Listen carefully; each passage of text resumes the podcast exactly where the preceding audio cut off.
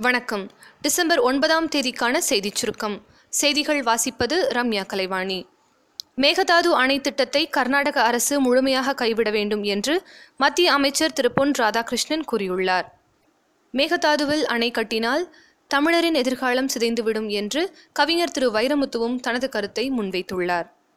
டெல்லியில் திருமதி சோனியா காந்தியை திமுக தலைவர் திரு. மு. க. ஸ்டாலின் இன்று சந்தித்து பேசினார். சென்னை மெரினா கடலில் குளித்தபோது கல்லூரி மாணவர்கள் மூன்று பேர் நீரில் மூழ்கினர். கடலில் மூழ்கிய மூன்று பேரில் மீட்கப்பட்ட தினேஷ் என்ற மாணவர் மருத்துவமனையில் உயிரிழந்தார்.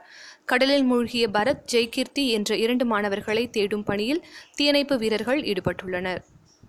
சென்னை முகப்பேரில் மத்திய அரசின் ஆசிரியர் தகுதித் தேர்வு எழுத கட்டுப்பாடு விதிப்பதாக தேர்வர்கள் புகார் தெரிவித்துள்ளனர். பெல்ட் ஹேர்பின்கள் போன்றவற்றை வளாகத்திற்குள் கூட அனுமதிக்கவில்லை என குற்றச்சாட்டுகளை முன்வைத்துள்ளனர். நாளை மறுநாள் பாரதியாரின் பிறந்த நாளை முன்னிட்டு பாரதியாரைப் போல சுயநலமின்றி நாட்டின் பெருமைகளை பறைசாற்றவும் நாட்டுக்கு சேவை செய்யவும் அதிக இளைஞர்கள் முன்வர வேண்டும் என்று இளைஞர்களுக்கு ஆளுநர் திரு. பன்வாரிலால் புரோஹித் வேண்டுகோள் விடுத்துள்ளார். காங்கிரஸ் மூத்த தலைவர் திருமதி சோனியா காந்திக்கு பிரதமர் நரேந்திர மோடி ட்விட்டரில் பிறந்தநாள் வாழ்த்து தெரிவித்துள்ளார். ஆரோக்கியமான உடல் நலத்துடன் நீண்ட காலம் வாழ வேண்டும் என்று தெரிவித்துள்ளார். தமிழக முதல்வரை சந்திக்க நேரம் கேட்டிருந்தோம். இதுவரை எந்த பதிலும் இல்லை. தமிழகத்துடன் சண்டை போட விரும்பவில்லை. நாங்கள் சகோதரர்கள் என்று கர்நாடக அமைச்சர் திரு டி கே சிவகுமார் கூறியுள்ளார்.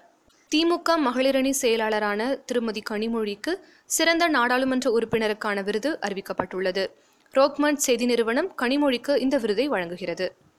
பொங்கல் பண்டிகையை ஒட்டி முதல் ஜல்லிக்கட்டு போட்டி நடைபெறவுள்ள மதுரை அவனியாபுரத்தில் போட்டிக்கான ஏற்பாடுகள் தொடங்கியுள்ளன.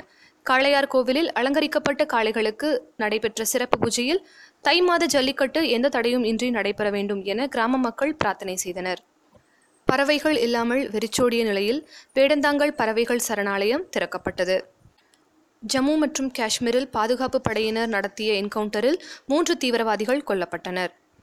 மல்லையாவை நாடு கடத்த கோரும் வழக்கில் நாளை தீர்ப்பு வழங்கப்பட உள்ள நிலையில் இந்திய விசாரணை முகமைகள் லண்டன் புறப்பட்டுச் சென்றுள்ளது. வெளிநாடுகளிலிருந்து சொந்த நாட்டுக்கு பணம் அனுப்புவதில் இந்தியர்கள் முதலிடத்தை தக்கவைத்துள்ளனர் என்று உலக வங்கியின் ஆய்வு முடிவில் தகவல் தெரிவிக்கப்பட்டுள்ளது. பன்னாட்டுச் செய்திகள். மும்பை தாக்குதலை நடத்தியது லக்ஷரி தொய்பா இயக்கம்தான் என்று முதல் முறையாக பாகிஸ்தான் ஒப்புக்கொண்டுள்ளது. அறுபத்தி எட்டாவது உலக அழகி பட்டத்தை வென்றார் மெக்சிகோவை சேர்ந்த வனிசா bones D Leon.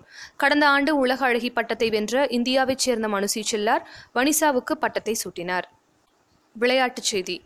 Adelaide test cricket போட்டியில் ஆஸ்திரேலியாவுக்கு முன்னூற்று இருபத்தி மூன்று ரன்களை வெற்றி இலக்காக நிர்ணயித்துள்ளது இந்தியா. வானிலை அறிக்கை.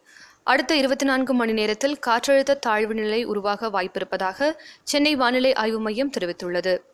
நாளைய சிறப்பு. ராஜாஜியின் பிறந்த தினம். சர்வதேச மனித உரிமைகள் தினம் மற்றும் சர்வதேச விலங்குகள் உரிமைகள் தினம். இத்துடன் இன்றைய செய்தியறிக்கை நிறைவு பெறுகிறது. மீண்டும் நாளை சந்திப்போம்.